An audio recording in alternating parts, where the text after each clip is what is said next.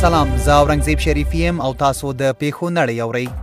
الجزیره برتانیا په نړۍ کې لومړی هیواد شو چې فایزر او بایو انټیک شرکتونو ته اجازه ورکړه چې د دوی لخوا جوړ شوی د کورونا واکسین راتلونکي اونۍ خلکو ته په شاوخوا 50 روغتونونو کې ورکړي په قطر کې د طالبانو د دفتر ویاند ډاکټر محمد نعیم پر خپل ټویټر پاڼه لیکلي چې د دوی او د افغان حکومت پلاوي ترمنځ د سولې د خبرو طرز العمل نهایی شوی او پر ایجنډا به خبرې پیل شي پژواک د پاکستان د استخباراتي ادارې آی اس آی په خوانی مشر جنرال اسد درانه وای د افغان مجاهدینو په څیر یې له وسلوالو طالبانو سره هم مرسته کړې او پرې اغیز لري اسوسییټډ پریس د امریکا ولسمشر ډانلډ ټرمپ یو ځل بیا په داسې حال کې د دغه هیواد په ټاکنو کې د درغلیو ادعا کوي چې د خپل ادارې غړي د درغلیو په حق له د کره ثبوت د نشټوالي خبرې کوي سي ان ان، د امریکا یو سل دوه کلنه انجلینا فریډمن د دویم ځل لپاره د کورونا مرګونې ناروغۍ له خولې راوګرځېده. دغه مېرمن په کال نولس سوه او اتلس د انفلوېنزا وبا پر مهال زېږېدلې.